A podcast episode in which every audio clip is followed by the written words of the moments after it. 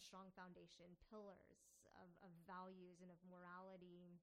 And that's the hardest part for me.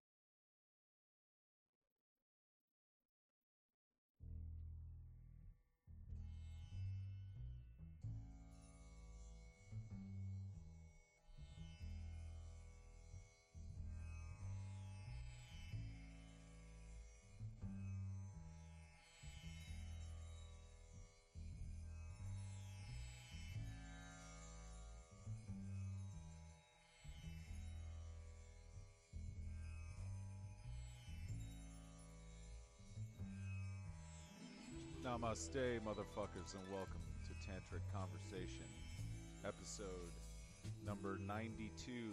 Ashley Smith O'Meara.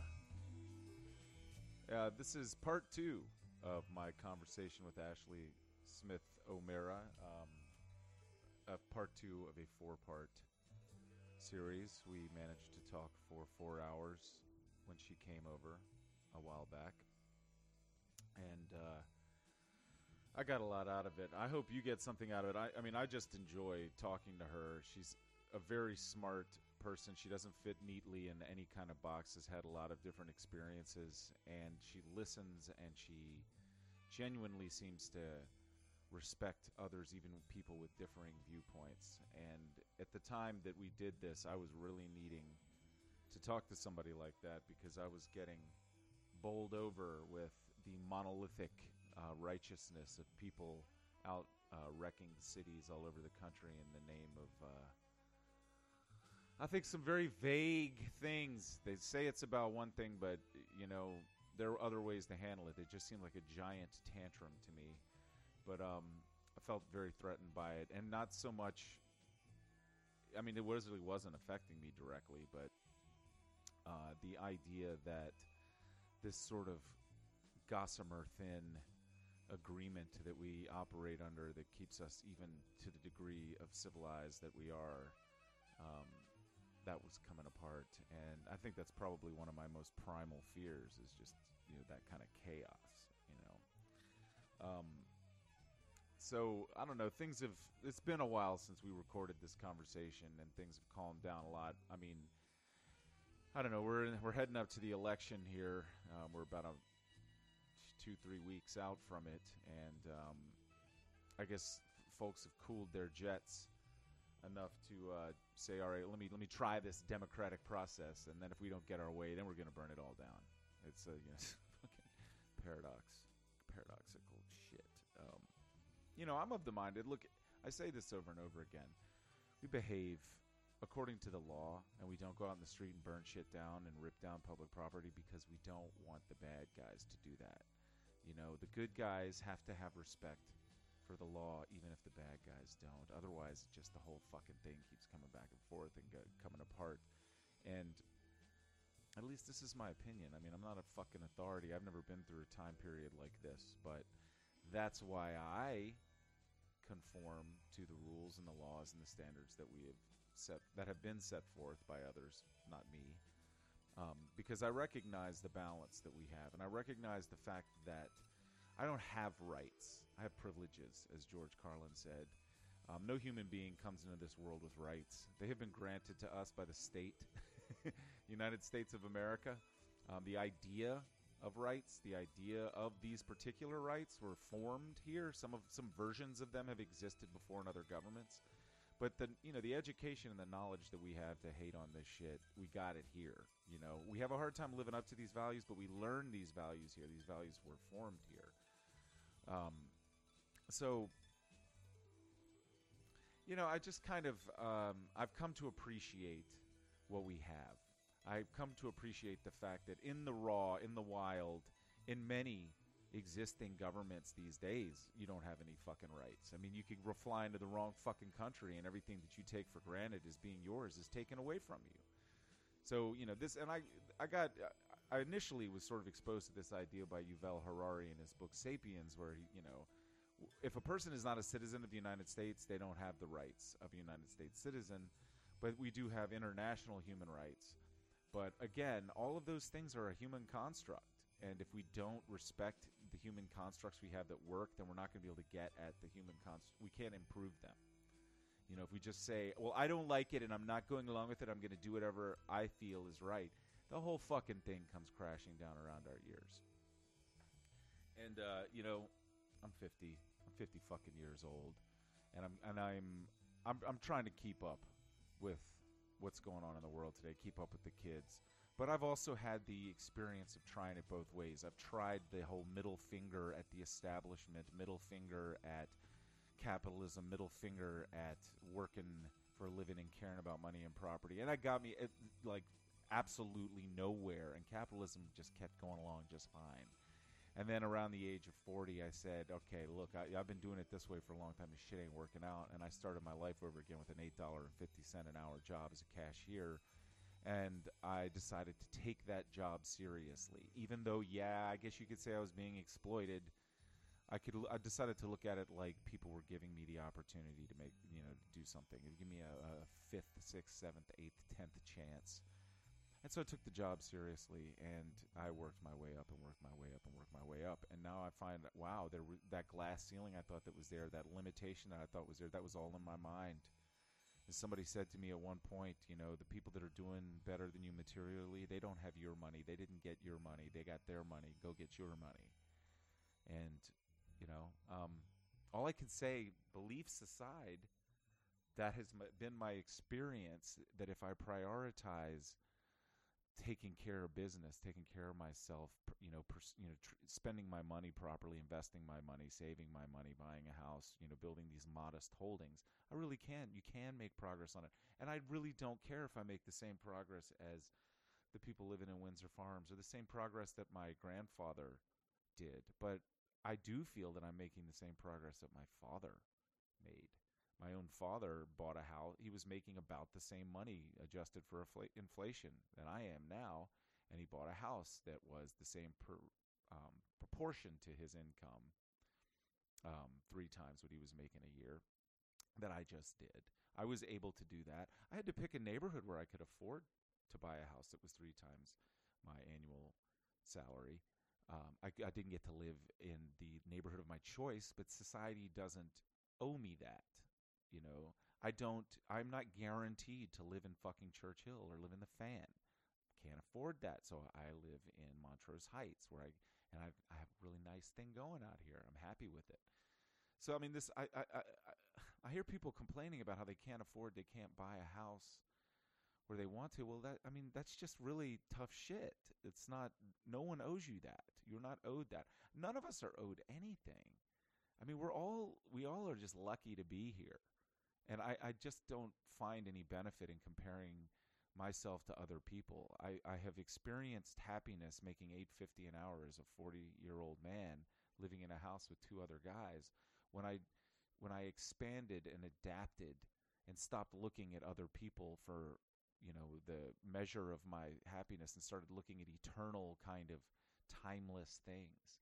I found that, you know, yeah, capitalism does things to you, marketing does things to you, but you are able to disavow that shit. You are able to put it in its fucking place. You are able to put down the social media. You are able to ignore the advertising. You are able to make your own way in this world. And this is still a free enough society to do that. I don't give a fuck who you are, what color you are, what sex you are. I just don't give a fuck about these these complaints and these gripes and this constant victimhood. And I and it's not because of any fucking advantages I have. I just worked my way up in the last 10 years from 850 an hour. All right, if I and I did it without any fucking special intelligence or special skills. It was just work. I just did the job they put in front of me and I learned their job and I got good at it and they recognized that I was good at it and they recognized I was good at talking. So they put me in a position to talk on their behalf and um, I don't know, man. I'm all right with fucking capitalism.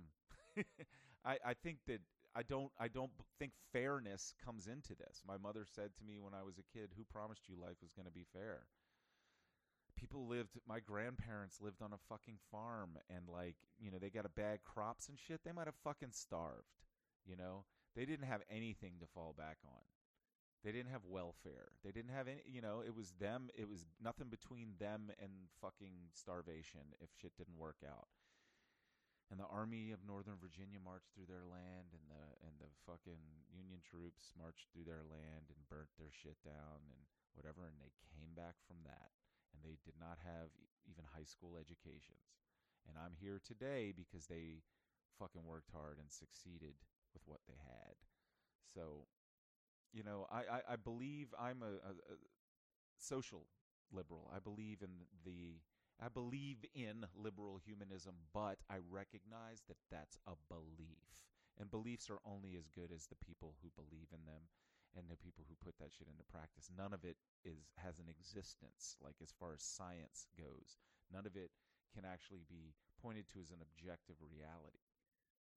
You know, we believe in things and therefore they exist. I believe in liberal humanism, but I also recognize that I am that we're all privileged to have those concepts in front of us to be so outraged when they're not evident or apparent or available to everyone. And we should all I believe that we should all keep working to you know improve the lives of our fellows. But that still is a belief. It's not a guarantee and it is not anyone's responsibility. It, it nobody has to do it.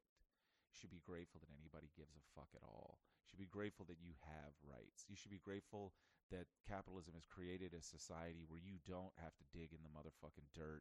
And that you could survive even if you're a terrible specimen of a human being as far as how human beings had to survive.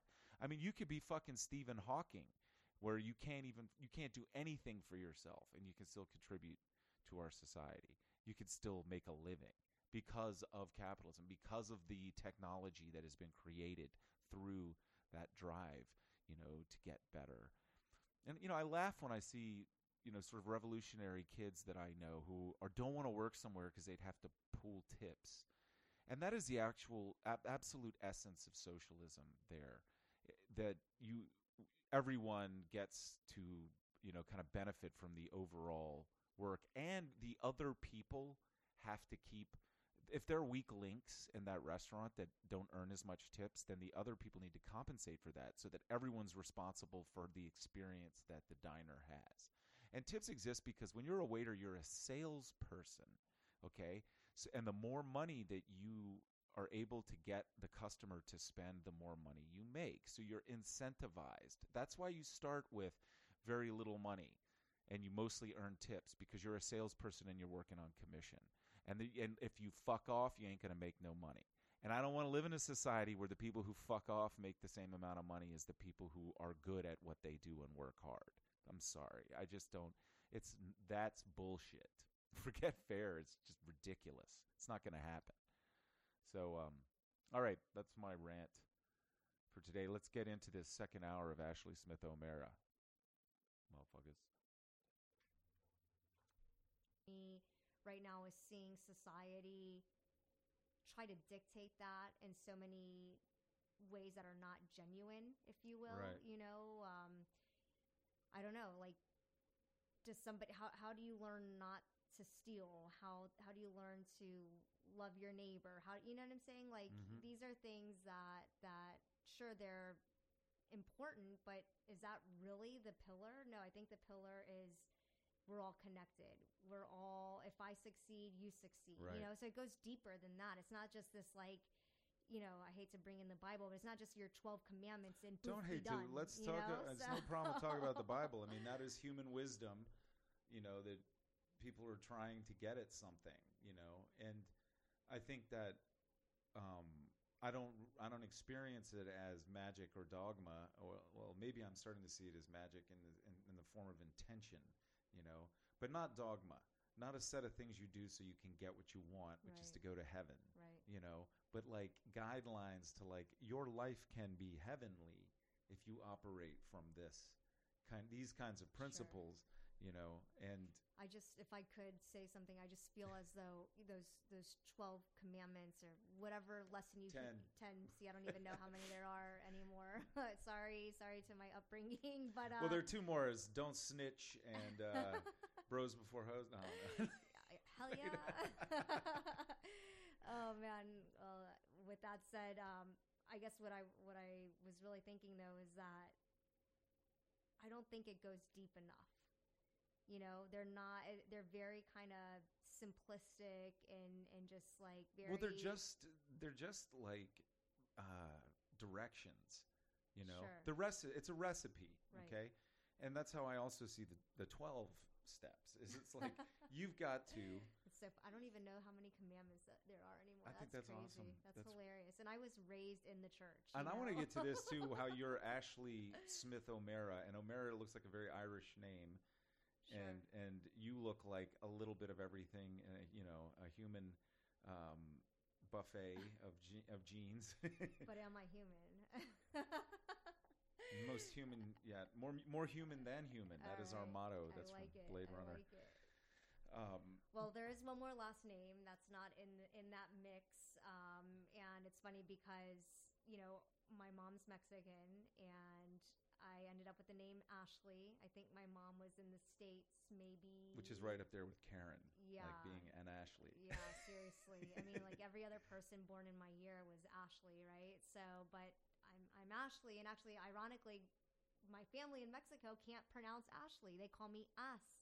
Asle. I am Asle. So my abuela would call me As. Hey, As, ven acá, ven acá, As. And I'm like, Mom, why is why is she calling me As? You know, growing up. And then it's funny because then Sophie got to experience this with me. One time we did uh I guess like a three week stay in Mexico, stayed at this Airbnb, and the lady that hosted us was so sweet, and she wrote me a letter and wrote my name A S S L E Y, and I was like, see, it wasn't just my youth; it's now even in my adulthood. But um, I say all that because my mom really wanted to assimilate. You Mhm. know, America was the great frontier. None, Right. No one in her family had been here, but she heard all of the Norte glorious- America. Yeah, right? Los Estados Unidos, you know, the United States. This was the place to come for for peace and freedom and unity and prosperity. And it's like, you know, our PR machine has been highly effective. We talk about advertising. Good job, USA, advertising yourself all around the world as the brother's keeper, the the peaceful,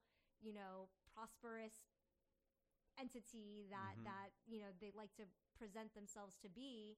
So yeah, she came here. I got this lovely, very uh, generic name, Ashley Lynn Smith. I graduated college with another Ashley Lynn Smith.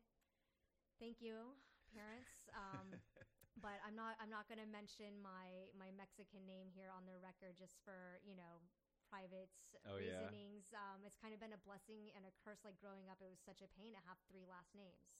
Um, so the O'Meara comes from my stepdad, who became my father figure at age three, and who I considered my father. So it, it always seemed natural to have his name attached, right? Right. So the hyphenated Smith hyphen O'Meara. But then I have my my Latino last name, my Mexican last name, and I've come to like really appreciate that I seldom used it because now It's now I you know that's my my legal last name is the Latino side too Oh, really? but I didn't, I wasn't raised to use it. And so, you know, I- I mean, I was even fined So like at Smith age, O'Mara is a kind of an alias. That's your. yeah, Uh, but it wasn't even an intentional alias. I mean, I Mhm. was fined when I was 16 years old. I was fined by the IRS for not having my last names match up. And I remember being so pissed at my dad, like, Dad, you're supposed to walk me through this. And what do you mean it's not my legal last name? Like, I'm so confused. Like, I felt like I got set up, but you know what? I just left it like that and, and kept on moving. I mean, it's it's cost me some money and some headache from time to time, but like overall, like you know, I can go call out all the bigots and racists on Facebook with my Smith O'Meara last name and Right. know that they're not gonna find me. So I find solace in that. I think most of Um, those people are way too lazy to do anything other than. There's there's some crazies out there though, so I'd rather err on the side of being safe than sorry. Absolutely. You know? So Err on the side of caution. absolutely for sure. Damn, we're already in an hour here. Mm. So,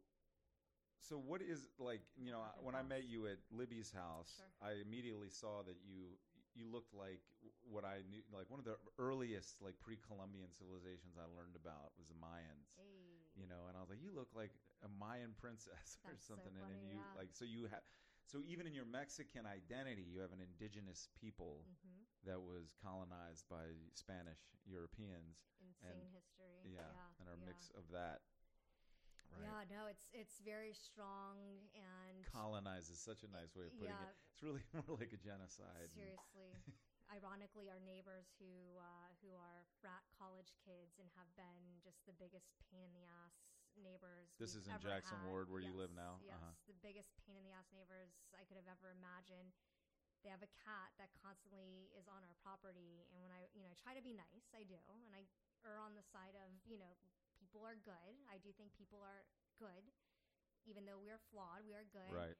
Anyways, I asked them what the stupid cat's name is, and they tell me it's colonizer. I was like, man, fuck you and your cat. You know, I was like, no wonder I like your goddamn cat. You know, like, colonizer, get it out of here, please. like, please take colonizer out of here. So, but yeah, I mean, you know, I, I didn't really understand um, how deep colonization was until I started kind of backtracking my roots, even and, and, and understanding. And well, we've all been colonized, you know. yeah, like, that's for a- sure, it's- for sure.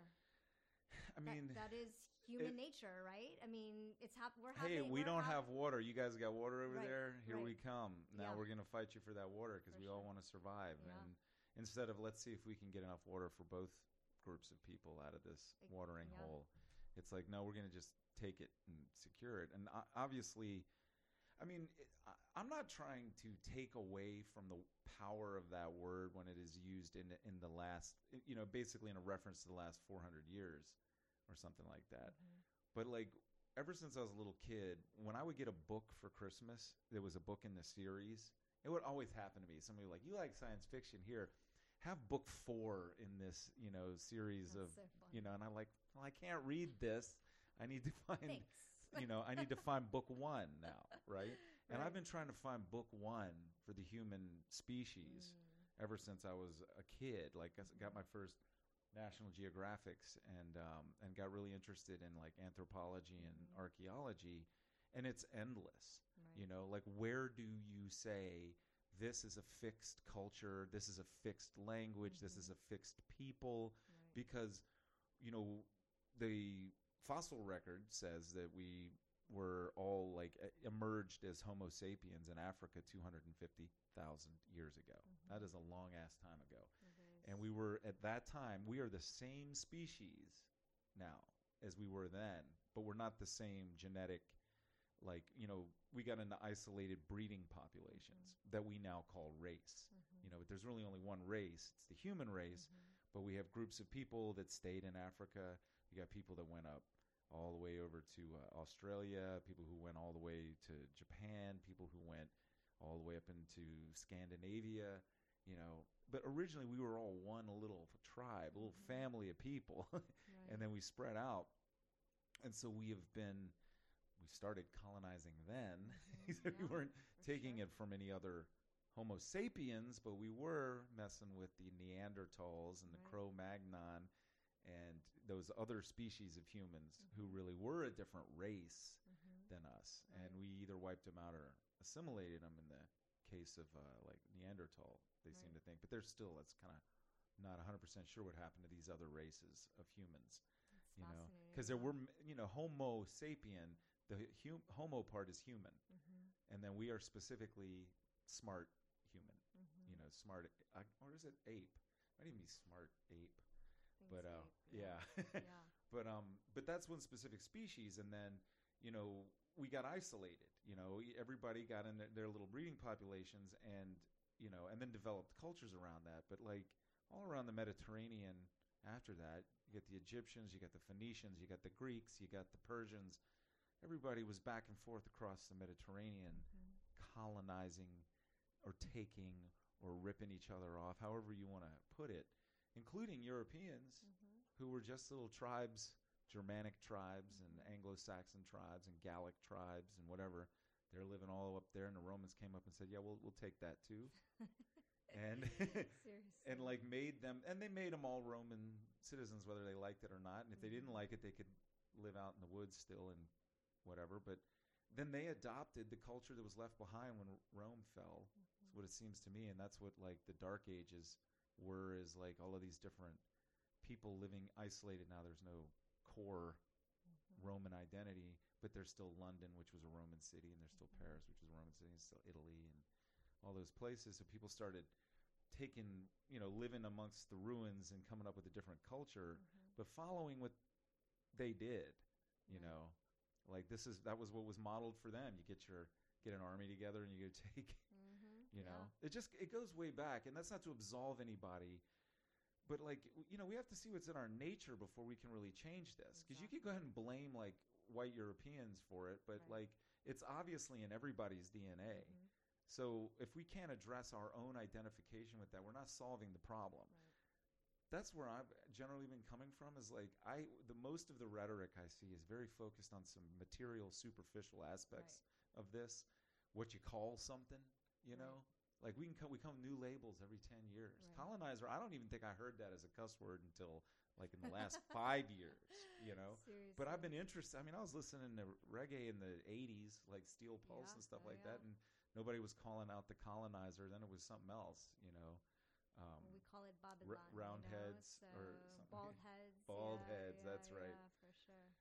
But yeah, and Babylon, obviously, that is a you know that's a notion that goes you know way the fuck back. Right. You know, Babylon was a place. You know, it was a big city. It was a place of like where sin occurred.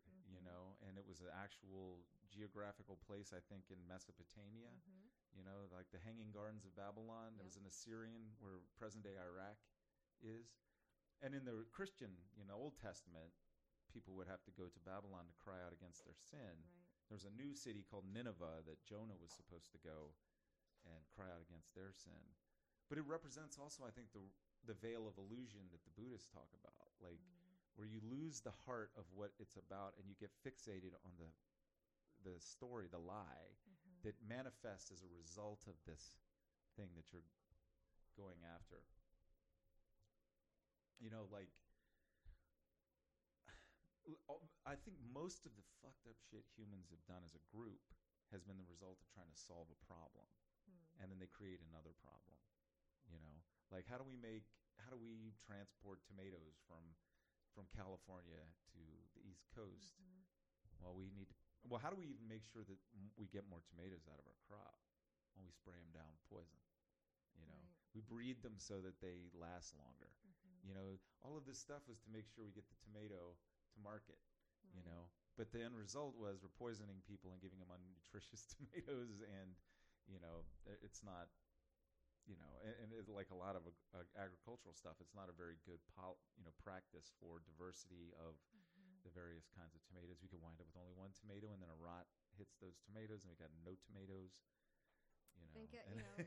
th- I think it's it's funny you mention that. I'm not necessarily sure I agree that that it's the problem. Rather, it's the desire.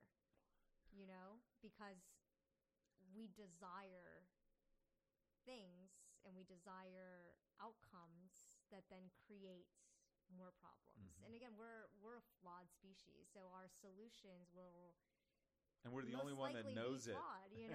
so yeah, how ironic. Um, you know, our our solutions oftentimes will be flawed if we don't, you know, really check and see the intent behind it, right? And all of the various um, outcomes that that can spiral out of our control. And how do we know what the intent is? Everything that It's you or. I am able to assess in another human being is something that we possess. Right. You know, Oh, like yeah, I wouldn't be able to spot it if I didn't got it. for sure. You know, Yeah. it, it's like all all definitions reside within us. hmm So if we're going to levy this label at something, then our whole knowledge of that label is internal. Mm-hmm. It lives in us somewhere, and we are projecting this. you know, are we getting bored, Sophie? Sophia? No, I just finished my thing. I'm making a gnome, so I just That is, by the by the way, that's beautiful. What is it? Um, I'm making a gnome, so You're making a gnome? A gnome. Be its head, Oh, arms. it looked like a pretty good hat right now. Cute. It I is like it. actually I that- like it. yeah. oh man, yeah, she has become quite the uh, the professional knitter since quarantine started. She's even taught me how to knit, so it's it's been a neat little skill set that we have. So I don't want to wrap this up now, and I also don't want to have to, you know, because one of the commandments of ta- tantric conversations is I don't edit them. I just sort of try to adjust the levels, and whatever happened happened. So you see how the conversation evolved and everything, and uh, but I want to know your story Okay.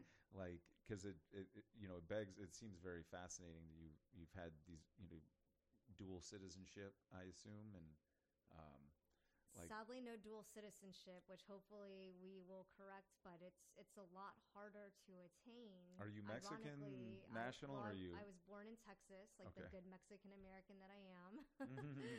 I remember the Alamo. uh, yeah, seriously. So born in Texas. Um, ironically, my mom arrived in Texas as a result of uh, a mission group with her church. Mhm. Um, I always joke my mom, but it's it's kind of true. They were cult members, Mm-hmm. basically. Uh, my, you know, very evangelical. My my abuela was introduced to Christianity through Mennonites. Mm. There's uh, she wasn't introduced, I don't believe, although eh, we're not entirely sure.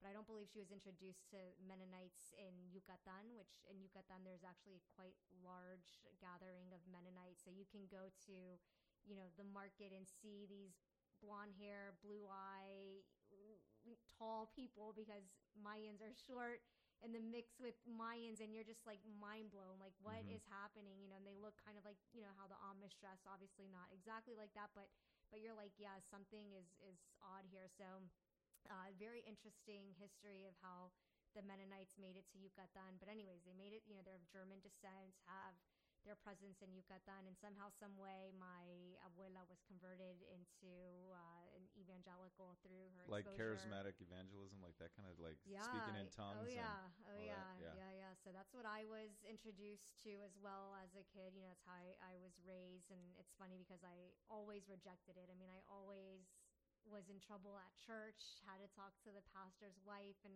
you know i'm just one of those people who believes we all have our truths and our beliefs and whatever brings you peace fantastic but let it not harm others you know what i'm saying? So anyways I, I was just always kind of in rejection of that upbringing but yeah so um was born in texas um, my mom ended up divorcing my biological father he uh, un- unbeknownst to her because again she grew up in a bubble evangelical christian Mhm. definitely grew up in a bubble shows up in un texas poquito naive maybe muy poquito mucho mucho Mucho. um, but yeah, so she shows up in Texas uh, through a church program, somehow meets my biological father, and, um, you know, they get married. And unbeknownst to her, he loved cocaine. And Ah. so he, he abused cocaine. And, um, and so ultimately, you know, my mom, she didn't even know. Like, she was so naive, didn't even understand what that was. You know, she would tell me the stories growing up, and I'm like, how did you not know that was cocaine, mom? What are you doing? You know? Mhm, mhm. But she truly, she never had that exposure. And so, anyways, they end up, I think he ended up being like physically abusive. And so she finally divorced him. And um, she was working at a hospital.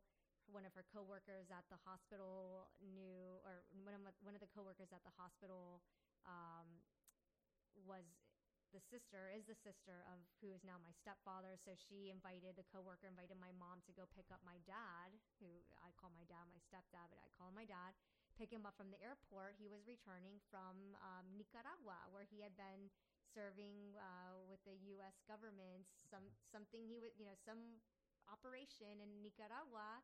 And you know, the coworker thought it'd be cool because my mom maybe selling Spanish arms to the contras maybe I would love to know. Trust me, I would love to know. It has not been told to me. Right. Um, but long story short, you know, that's how they, excuse me, that's how they met, and the rest is history. We ended up, I'm not sure how we ended up in Virginia, but we ended up in Virginia, I guess probably because State Department. were you in northern virginia first Oh, yes. Yeah, Yeah, yeah. Northern Virginia. Yeah, I so, thought you said that what falls church Falls Church, you got it. So, with that said, that's where my people are from Oh, too. yeah? No well my dad's people small world that's really Mhm. neat yeah it's it's almost unrecognizable even even today you know i go back and i'm like okay this is still different. So yeah. um yeah i mean it's it's changed a lot but with that said my dad worked for the government and we would go you know we were stationed in mexico and we would do two year stints come back two years. And so i got a really unique upbringing and that i was exposed to both worlds and um learned a lot, you know, because even though when we would be in Mexico,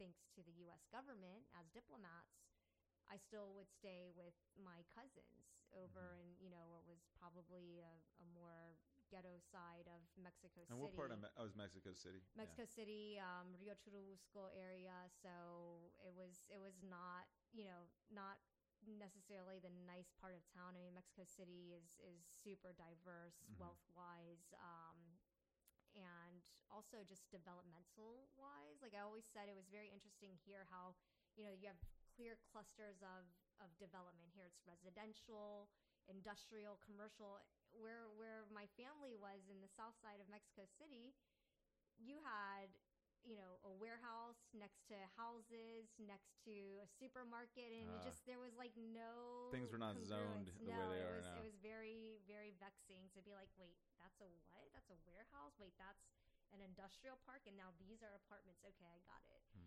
um, but anyways, you know, just exposed to a lot of culture. Very thankfully for that. Uh, very thankful, I should say, for that. Um, so yeah, I ended up, you know, coming back uh, permanently. I guess once I was in sixth grade for for you know middle school and high school. Uh, lived in Northern Virginia. Came to VCU. Thought I was gonna play soccer. I, I love soccer. I lived, ate, breathed. Everything was, you know, soccer for me. Football, everything was football. And then had my third ACL surgery by the time I, you know, I Mm. made it to college. Uh, end up on the 12th floor of Johnson Hall on crutches. Hurricane Isabel comes, have to evacuate on crutches. And I was just like, oh man, well, I guess the soccer thing's over. So I, of course, um, Uh, Isabel's like 2000, 2001? four, I believe. Four? Yeah, Oh, okay. 2004, right? Yeah, because that's when I came to school. I'm pretty sure it was Hurricane Isabel. Pretty sure. You might be right. I can't. There was there was an, a couple of hurricanes I remember around then that were pretty. I mean, it flooded downtown. I mean, Mhm. that still sticks with me, you know, as I think about how they created that flood wall, and, and we haven't had to deal with it since Well, then. But so the ir- like there was before the flood wall, there it would flood because of like Shockoe Creek and everything overflowing, and then after they built the flood wall, there was Gaston. Do you remember that one? Mhm. And Oh, that yeah. was because the flood wall trapped the water oh my god, that was trying to run off. There's that So, double-edged sword, yeah, right? trying to solve a problem, create another problem. Yeah. Exactly, exactly. But I guess I, I need to backtrack and say that while I was in, in high school, I worked. I worked Mhm. almost full time. Like again, I was involved in FBLA, DECA, and really loved FBLA, business. Future uh, Business Leaders of America. Exactly. And, um, you know, I was high type A, like super go getter, overachiever, but also very rebellious, got suspended multiple occasions, got in Mhm. fights at school. Uh, I never saw myself, and I'm not sure I see myself as being angry then. I just had a lot of warrior energy that wasn't being um, channeled and I didn't know how to channel it. You know, Mhm. again, I don't think it was anger. I never, I've never seen myself as like an angry person, but I had this like warrior fire brewing Mhm. inside, and I didn't really know how to channel it. And even even now, I struggle because I'm not a very like sugarcoating, you know, person. I'm very, I can be very brash and brazen, but at the same time, it's not, it's not out of anger. It's just out of this like burning fire within me to like show people what I perceive to be as, you know, rights. You know, Right, share right. that that and and defend those that are being oppressed per se. So, anyways, um, in high school, I I worked since I was actually 15. I had to get like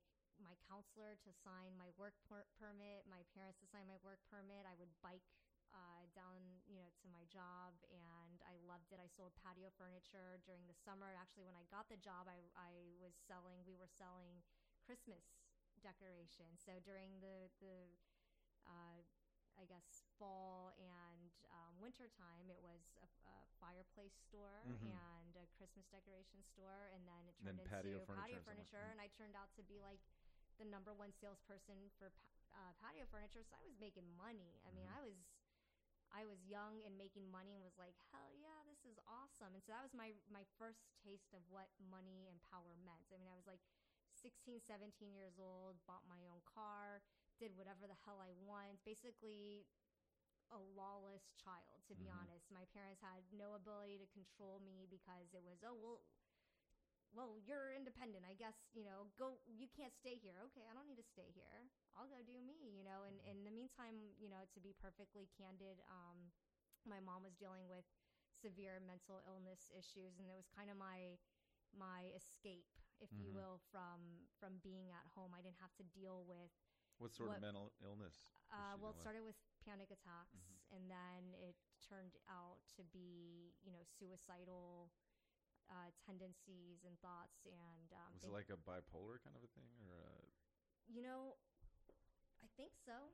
Yeah, I, am kind of Mm-hmm. manic weird. depressive, or, or Yeah, definitely depression, and probably probably bipolar too. And I'm, I'm not sure if we've like talked in depth about like what she what the was diagnosed with. was? Yeah.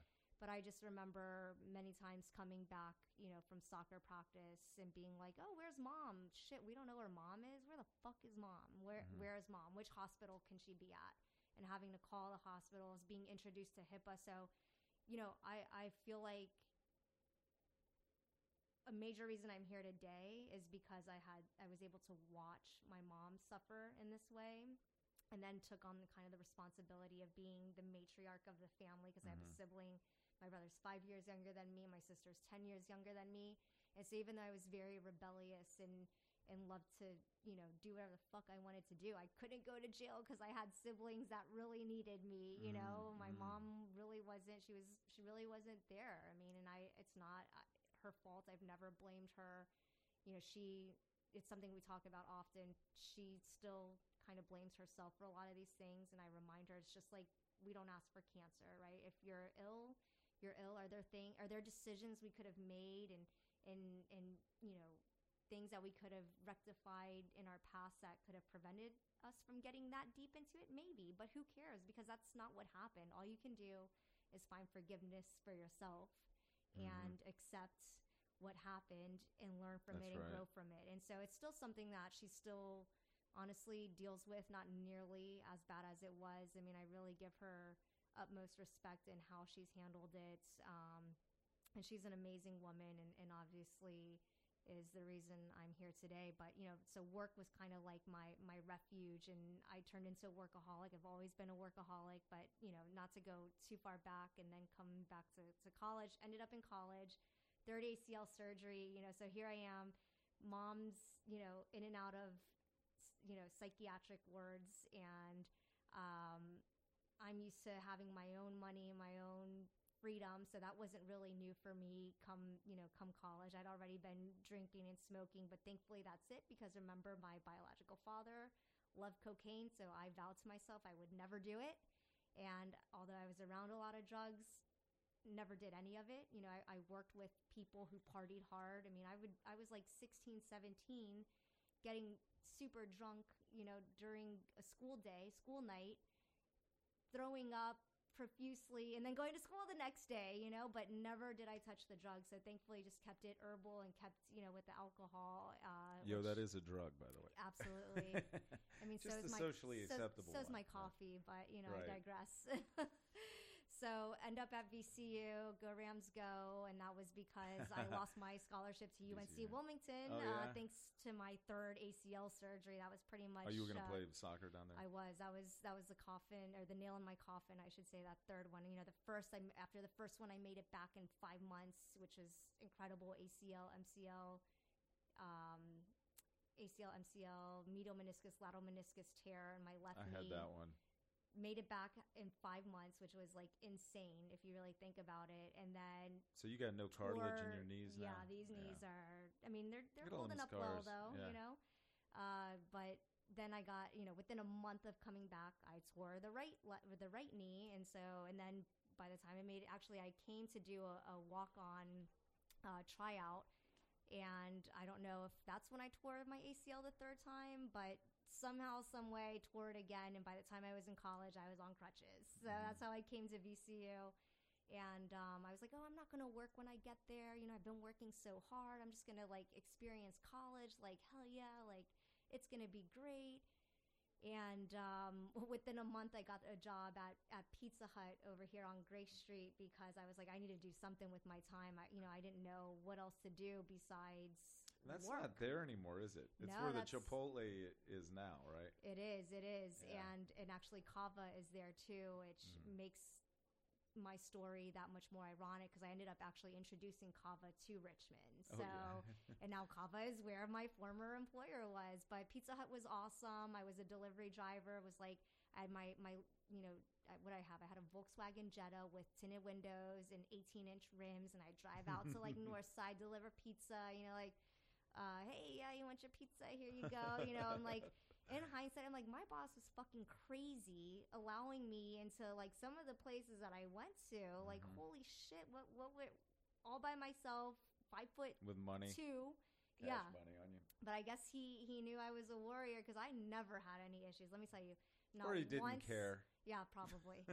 not once did I have a problem. Not once did I feel threatened. Not once did I feel safe. So you know, I mean, it just goes to show that energy bubbles or guidance from the universe are, are true things because we know you know there's there's dangers everywhere, right? And I never experienced it because this was back when crime was huge in Richmond and other and drivers would have a- issues and I never did and I was like all right I don't know what y'all are talking about I don't have any I issues want to put a pin in that right there because that's a thing that, and I'm, I'm marking down that we're at Pizza Hut here right. on the tablet because I want to pick up your story where you left off. I because I grew up in Church Hill and there was a lot of crime and there was a lot of, uh, you know, me getting beaten up and getting things stolen. I have really come to believe that there's always going to be crime. There always is crime, and we need somebody to stop right you know the crime or I need a deterrent or whatever.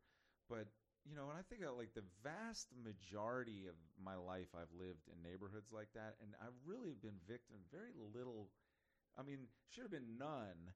But the vast majority of the people there really were just trying to live their lives, you know.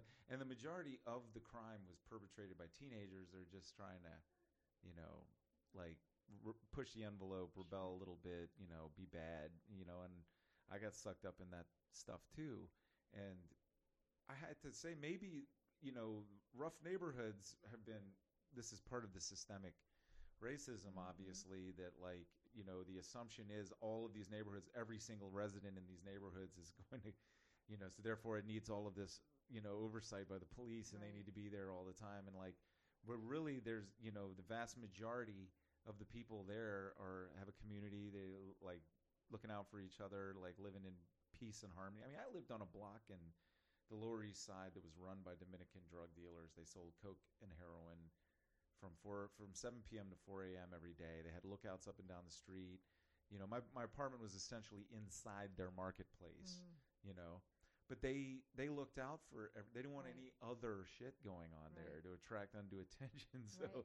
You know, they looked out for everybody around there. They basically like, you know, they kind of functioned as uh, ah, for lack of a better word, like kind of like warlords, you know, For in like some failed state. Because the Lower East Side, I mean, Manhattan was almost like a failed state there in the wild. 80s yeah. and 90s. But like, you know, I was safe. I was always safe in that neighborhood.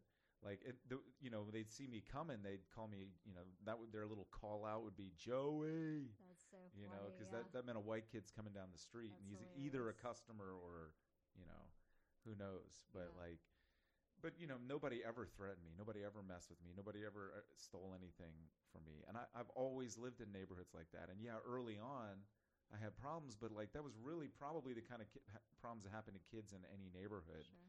You know, getting beat up, and I mean, now my parents' house got broken into, but Well, the irony in, maybe- in, in what you're saying is that growing up in Tyson's Corner Falls Church, where I grew up, our house was broken into right, and totally ransacked.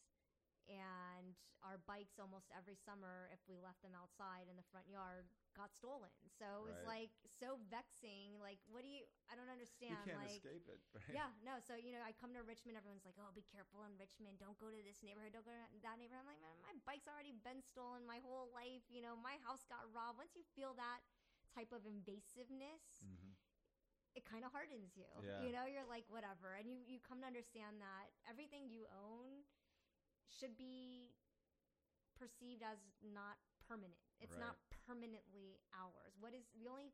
There's nothing permanent. This idea of permanence is a complete falsehood. right and, you and trying to hold on to those things um, the the last podcast I did, which was a year ago, was with this guy Daniel, who's a farmer, and he told me this saying that the farmers, use it's like when you're planting seeds, it's like one one for the rook, one for the crow, one to die and one to grow. Yeah. I and like, that. you know, you're only 20%, you know, is what you can expect, you know, and that's just in life, you know. And there's just no there's no situation where you're not going to lose stuff, you know. Like you can't be attached to those things, Mhm. especially not over people right. you know and i honestly you know have, have, until all of this was going on i basically saw the police overall is protecting and helping everybody but then i ultimately like have to like kind of wait a minute let me like look at this from a different angle and see that like well they're pr- they're really protecting the people that already got shit Mhm. from people who don't got shit Right. that's ultimately their goal you know because they don't it's an really illusion. Right. It's, a, it's an illusion, absolutely. And and my introduction to that illusion. and some of them are, are really out to, just have an excuse to bust right. fucking heads. Well, they're the right? they're the Yeah. you know the bullies that we had Right. in school have now you know grown up to be cops. Right. Oh joy, you know. I mean, Mhm. I, I know when I first came to Richmond and I had some cop run-ins, I learned that a all you needed was a high school diploma to become a cop in the city of Richmond. right. That's not that long ago. How long have I been here? 16 years. So there's there could potentially be plenty of people in the force that, you know, only went to high school, okay? And boom, how much training do they get? Who knows? But when I when I moved out of the dorms and onto Monroe, I was at Monroe and Broad, uh, that building right there. I was chased one day by presumably somebody either mentally ill or on drugs. I'm not sure which one, but somebody not in their right state of mind. I was chased, like somehow got into my apartment, no problem. Call the cops because that's what you're trained to do. Holy shit, you feel like your life's in danger. Call the cops, call the cops.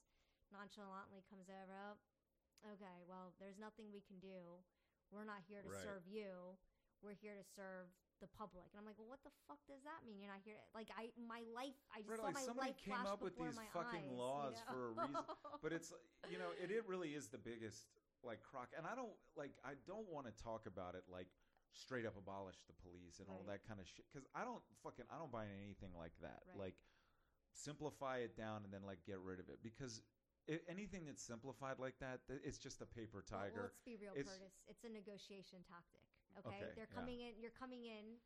We're coming in asking to abolish the police because let's remember it took fucking riots to get them to even hear us. Okay, Right. for years we have been working at, at city council meetings. We've been going to neighborhood meetings, and by we I mean I have plenty of activist friends that this is what they've been doing day in and day out, putting in the work, trying to get Marcus alerts, um, trying to get uh, uh, neighborhood or what is it, the citizen review boards. You know, like I mean, they, they've been putting in the work and they've been getting, rejected left and right. So we understand how Right. negotiation works. We're gonna come with something. you come with an extreme and then And then you, they're gonna can- push us in the down. middle. right? Yeah, So, so that's that's what that's it's a good be. thing and and like i'm not against the principle behind this i'm like i just you know being a complex person the lens i look at everything is it's complex Absolutely. i don't fit in any box none of this Yeah. shit fits in any boxes nobody fits in a box um, but i do recognize that negotiation tactic but more and more i recognize also that like you know this the i that people made laws the laws that were so fixated on enforcing for some people and not others and whatever were laws made by s- some individuals that wanted some specific stuff and it really had to do again with controlling Mhm. things and obviously the f- you know fear ab- about what's going to happen after the civil war and like what's going to happen you know nobody's going with the best you know that these are everyone's good human beings they're all going worst case scenario what's Right. going to happen Don't erase our history. You know, Don't and- erase it. and it's not you know like that ain't i mean it is there are aspects that it's my history there's aspects that it's not my history my argument about that stuff is like i feel like you're putting your energy into a paper tiger and that that energy could be so much better spent on immediately helping another person every bit of energy put into spray painting something or tearing something down could be used to build something to build the alternative that's Mhm. that's been my argument Sure. is like fuck those things ignore like build an even bigger thing that eclipses that Mhm. that like but you know th- that is now a ship that sailed but that was always my, my position is like you know whatever you resist persists so i don't like that's a slogan i believe that like when you're resisting a thing it's like magnetic resistance Mhm. You know, you're lending your energy to that thing, Right. and you're locked into a relationship with it. hmm So, like the whole time, for instance, I was resisting alcohol. I was locked into a relationship with alcohol. Mm-hmm. You know, it was. I was thinking about. I was still obsessed with it, even though I wasn't drinking. Right. You know, and it was the thing that twelve step shit taught me was like, no, you got to take that energy and put it into spiritual development. Sure. Take that energy and put it into fellowship. Right. Take that energy, put it into helping another person suffering with what you're suffering with. Don't spend your time bitching or fighting alcohol. Don't spend your time fighting the fact that alcohol is a legal drug that kills people and blah blah blah. Build you got to build something else. Right. You know, that's what I had to do. Con- I had to build another right. and versus destructive. Right. Right. And and so, you know, I also I have to admit my confusion with what's going on now is and even has been the dialogue of the last 10 years or Mhm. so is that I grew up post civil rights, you know, 1970 was when I was born Mhm. in Church Hill and the thrust from that point all the way through like what the stuff that was attractive to me whether it was James Baldwin's writing or John Coltrane's music or Tribe Called Quest music or you know reggae or whatever it was that was drawing me was that these people were making a much more attractive culture Mhm. to me than the one that I was genetically supposedly connected to Mm. that I wanted that. And they were also saying, fuck this bullshit mainstream American culture. Mhm. You know, like Public Enemy, who gives a fuck about a goddamn Grammy? That's Mhm. the kind of shit they said. They're like, most of my heroes don't appear on no stamps. You know, like that kind of shit. Like it's like fuck that. Let's let's put the energy into showing what is you know powerful, what is strong. Black is beautiful. You know, black is powerful. All of that kind of that was the goal. You know, Black Panthers, Nation of Islam. You Mhm. know, building a separate nation within you know the African National Oh, yeah. Congress. Like Mhm. building a separate nation, something that could ultimately become more powerful or equally powerful Right. or whatever. And it's like it, it is almost to me as if that's vanished, and now it's all like, no, we want into that. We want into the mainstream. We want to be recognized at the Grammys. We want to be recognized at, at the Academy Awards. And I'm like, fuck that. Sh- Why do you? Yeah, I mean, if I if I I could don't- say I'm I'm not necessarily sure I agree. I think actually, I, I don't I, I don't think I agree. I which think with which part? with them wanting to be incorporated into the mainstream. I think. But you hear that uh, uh, the hashtag Oscars so white or you know that well, kind of thing. personally, I don't like- hear it because Right. I I You're don't not on follow social media no, like that, n- I okay. mean, I don't do any hashtags. I don't I don't follow them. And don't get me wrong, I'm not all. saying that's wrong. I'm saying I've noticed a Sure. switch of like what's done with the energy. So if I if know. I could express real quick, I don't know if I can do it quickly, but the way I see it is you're going to have folks in the movement who have their ego spiral out of control and want to be seen and heard in these powerful ways, you know, Right. oh, awards, but who the fuck cares about awards? Mm-hmm. you know honestly like what do those things even mean i mean so so there is this whole like we want to be seen and we want to be heard and we want to be acknowledged but i think Want to part get a of it i think part of it actually stems from just wanting to be recognized as humane and equal Right. and really you know i think You're Uh, like 10 years younger than me, right? I was born in 86 yeah So yeah. 16 years younger than me. 16 Yeah. So, so I mean, I I think actually what what I see and what I hear is that they want to, you know, black people want to be seen as equal. They want to have equality And by who? equity. So just for like, let's just By- picking this apart. yeah, Who are they asking to recognize them? everyone, everyone. So mainstream, non-mainstream, individuals, collectives, corporations, stop using cultural appropriations to make money off of them. Give them a chance to make money for themselves. Mhm. Because look, let me tell you what happened, right? We desegregated, okay? And you look at my neighborhood, Jackson Ward. Folks in Jackson Ward then got to go shop wherever the fuck they wanted to go. And and Maggie Walker And had they went created right away from Right. Maggie Walker had create well, helped create along with many St. other Luke's entrepreneurs savings. Yeah. a community that fostered black business, black investment, black community. And as soon as desegregation happened, it was this, oh, we can go wherever we We want, and I understand store, it. Yeah, right. I understand it. What was once off limits is now available to you. So fuck yeah, you're gonna go. and the better it. stuff must be there. You're gonna go try Right, it, right? Yeah, right. And, and and who knows what what is better, right? Yeah, it could it could have been marketed to them as being better, but what happened was Well, just in any any uh, yeah, like prohibition just Right. makes it that much more attractive. exactly You know, exactly. right, And so what happened was we saw the beginning of the siphoning right. of resources from black communities. hmm You look at 95. 95 was purposely built, constructed to Right. separate and destroy Well, I think it, black community. I, I, so you know, these are the kinds of things that that's obviously what happened. You know, and I also think it happened because there was any anybody that could fight it, but it was also because that's what linked up. You know, like what with what was already there.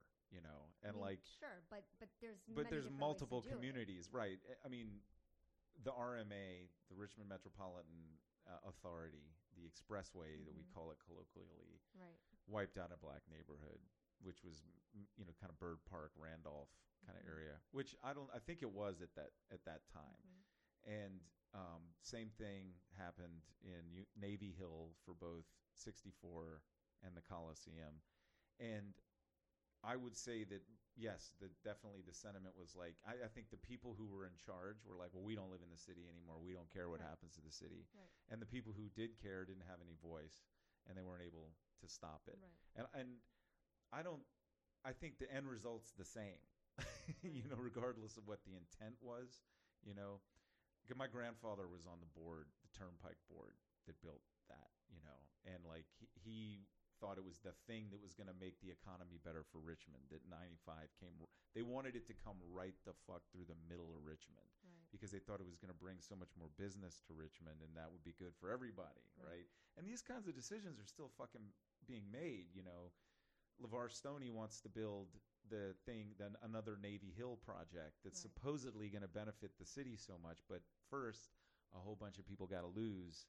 You know, all the people who've been struggling to make downtown something again got to pay more taxes to pay for this project because theoretically they're going to make money in, off it in the future. Right. I mean, again, uh, maybe I'm talking semantics. The end result's the same, but my grandfather had a business down in uh, the Shockoe Valley called Rico, and while 64, which is what linked to 95 to 95, was being built, there was a big rainstorm, and the runoff went right into his factory Oh my gosh. because all of and he was you know he was basically hoisted by his own petard you know he wanted this going through here to benefit his business but actually his business was jacked and he had to you know basically had to take a 50% pay cut to keep Mm. it open but you know it's this is another thing solving a problem causing a problem and Right. and it and because of desegregation white flight so the only people left living in the city to be affected by these things are black people who have taken over these neighborhoods and made them their own and built communities in them. And then i mean just down here fulton bottom same thing. You know there were there was a, a neighborhood down there and it was bulldozed to make way for a 64 off ramp in an industrial mm-hmm. park. They almost did Church Hill. I don't know what me why my like my desire always is to like get at why this could happen based on what would motivate me or you. So that we can really understand it. So that we don't demonize it and say these were evil people you know that came and wanted to hurt other people. Because if if that's what we believe then we have we are unable to spot how we continue to do it you know? If we just say oh these were awful selfish people that just wanted to fuck over specific people Mhm. it's much more likely that they just weren't considering those I, people I think there's a very simple answer: the ego. yes and, and, and uh, Ego is such a powerful. I mean, I remember trying to explain to my child since like three years old what was ego. Holy shit! Try to explain to a three-year-old what ego is. I don't. I How would you define it now, Sophia? Would you like to tell us what ego means to you? You can get on the mic.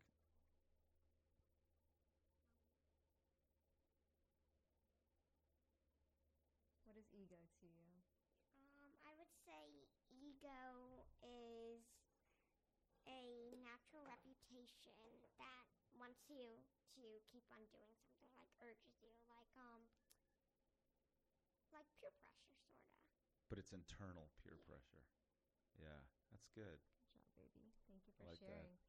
But you know, ego ego just it can take over. And if Mhm. if your society and your economy propels All you're thinking about is your glory, ego. right? Your power and glory, right? Yes. How can I grow my business to serve me? Okay. And then after me, how can that help my employees? But first me, Mhm. right? Got to pay myself first.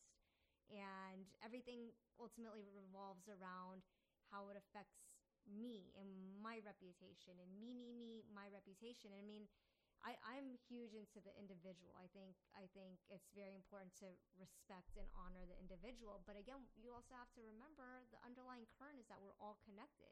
Right. So sure, be your individual self, but do it in a way that is But that's an illusion. to the that the ego is constantly, you know, reinforcing that you're separate. for sure. But you but know, and the ego clouds reasoning. It clouds the ability to to it, it clouds clarity. Clarity is so important. You know, we talk about decision making and we talk about solutions and and defining problems. How the fuck do you do that without clarity? right? You know, there's certain things I always ask the universe for, and clarity is always amongst them. Mhm. Clarity, Mhm. wisdom, guidance, protection. Yeah. You know, because when I ask for guidance and protection, I want it even against my own ego. Yes. You know, I mean, look how I came in today. I I don't have an ego, and yet I still find myself straightening my hair from time to time. You Is your hair straightened? Like maybe a little bit Uh, right now. Yeah, I can get pretty wavy.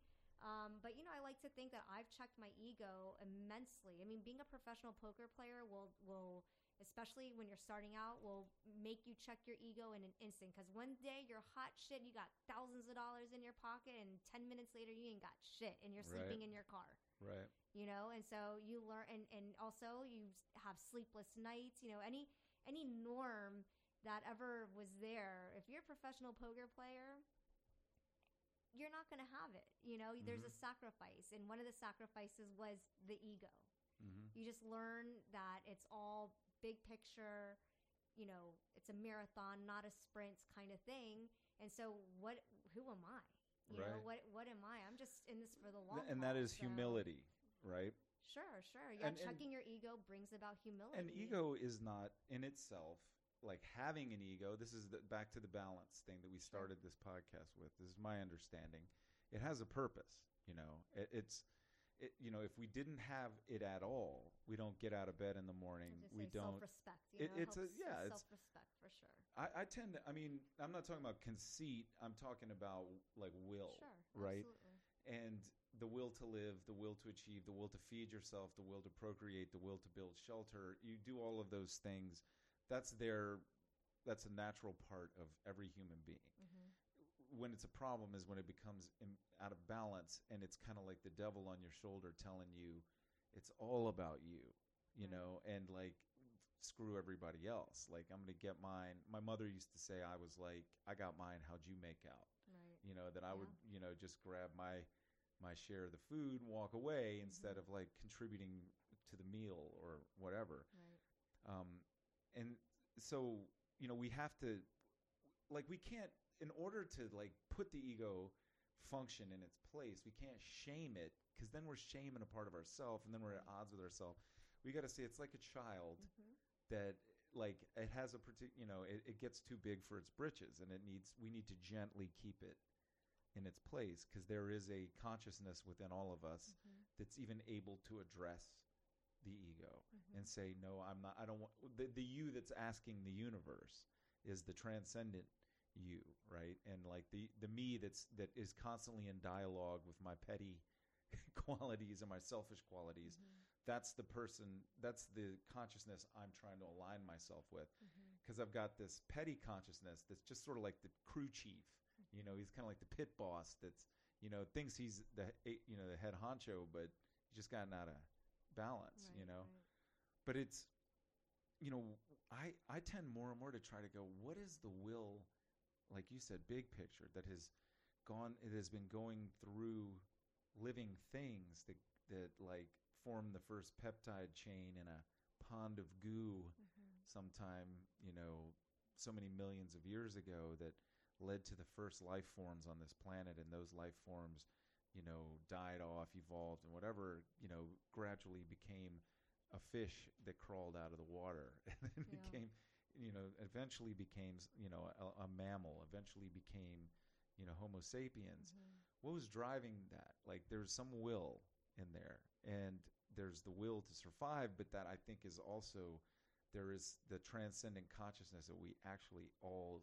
just have a little piece of Mhm. that the indians call atman like the one soul Mhm. you know Right. and it's like a big body of water and we're all little we can all get a little Mhm. get some poured in our glass right. and you know but when we you know the ego is what clouds us from our relationship with that shared consciousness it's like the local consciousness Mhm. versus the universal consciousness Right. i would liken it to a computer you know Right. like my my iphone has an operating system on it Mhm. you know called os 10 or 11 or whatever the hell but it can also connect to the internet you Mhm. know and like my ego is like the operating system it kind of runs the thing but then my spirituality is like my connection to all the rest you know of the knowledge that is that is in the human animal you know the collective Right. unconscious all of that. So it's kind of like getting the that you say the ego clouds your access to that and it gets very fixed. It's like it's just about me. You know you own a house i own a house so once you own a house suddenly you've projected you've ex- you've expanded into the house now that house is you Mhm. so whatever happens to the house happens to you Right. whatever happening around the house is happening to me. like, Mhm. so now your your house next door is shitty well then you're messing with me personally with that shitty stuff now i don't like you because you're devaluing my my house the material thing that i've now decided is a projection of my ego Yeah. and like how we find that balance there because we still got to buy a house or still got to do that you know but we ca i mean as soon as i bought this house i found myself driving around this neighborhood going can't wait till all the houses in this neighborhood are nice That's and so what am i talking about actually you know You're so funny. I, I just say I'm over here I'm laughing talking- because I'm like I'm. I'm I think sorry, I'm the big- total opposite. yeah You know, because it's you know my neighborhood has been it's it's been changing immensely since I've lived there. I mean, I moved to Jackson Ward technically in 2005. Um, so 15 years. I mean, it's you know even though I don't necessarily live there full time, right? Uh, I have been there my whole adult life basically, and I I've just seen the gentrification Mhm. and seeing boarded buildings, you know, become shells of retail space or you know extremely overpriced uh, rentals. That's really the movement in my neighborhood, and so I'm I'm kind of like the opposite. I'm like, man, yeah i don't I like I like the character that it used to have. Right. Like what's happening now? Now you know it's really funny. Let me tell you something, Curtis. One observation I'd like to put on the record is that ever since my neighborhood has been gentrified, there is a lot more lack of awareness. Mhm. There really is. I, it's the weirdest thing. Like awareness of what like the neighbors, Yeah. neighbors, neighbors are, and and my, I guess what I have um, told myself, you know, reasoned with myself is that There you have it. Hour two of Ashley Smith O'Mara and moi. I hope you're enjoying it. I honestly don't remember very much of it. I hope it's good. Is it good? Let me know. Um, got two more hours to come. I hope you are uh, finding ways to enjoy and appreciate your lives now, amidst the pandemic and all of the other wildness that's going on and recognize how good we truly have it. I've been enjoying a lot of uh, my own. I've been enjoying my home a lot. I've been having, making myself lovely meals. I've been nesting. I've been. Oh, look, I'm working on a fucking podcast. Feeding the Soul. I also got a goofy little project uh, where I read a one minute of a book on TikTok. A lot of fun on TikTok. There's a lot of a lot of interesting shit on there. It's not all girls shaking their asses to WAP. Uh, I've been learning a lot about carpentry, cooking, and uh, politics and stuff. It's very interesting to see that uh, there's a real diversity of opinions about where we're at in this country, and it is not drawn along the color lines. There are lots of black people feel very differently than liberal white people do about what's going on and how what needs to be done. So anyway, I digress. Uh, that website still exists, and I use it mainly the www. dot oh my god, that's so old school. Tantricconversation.com still exists. Um, I mainly use it just for the RSS feed, and this is going to uh, iTunes still, and it goes to Stitcher, and it goes to Spotify. And there's still a place on there where you can make a PayPal donation to Tantric Conversation. So you should, if you should so choose. Man, she sells seashells by the seashore, something like that. Well, y'all, namaste. I'm out before I do any more damage here.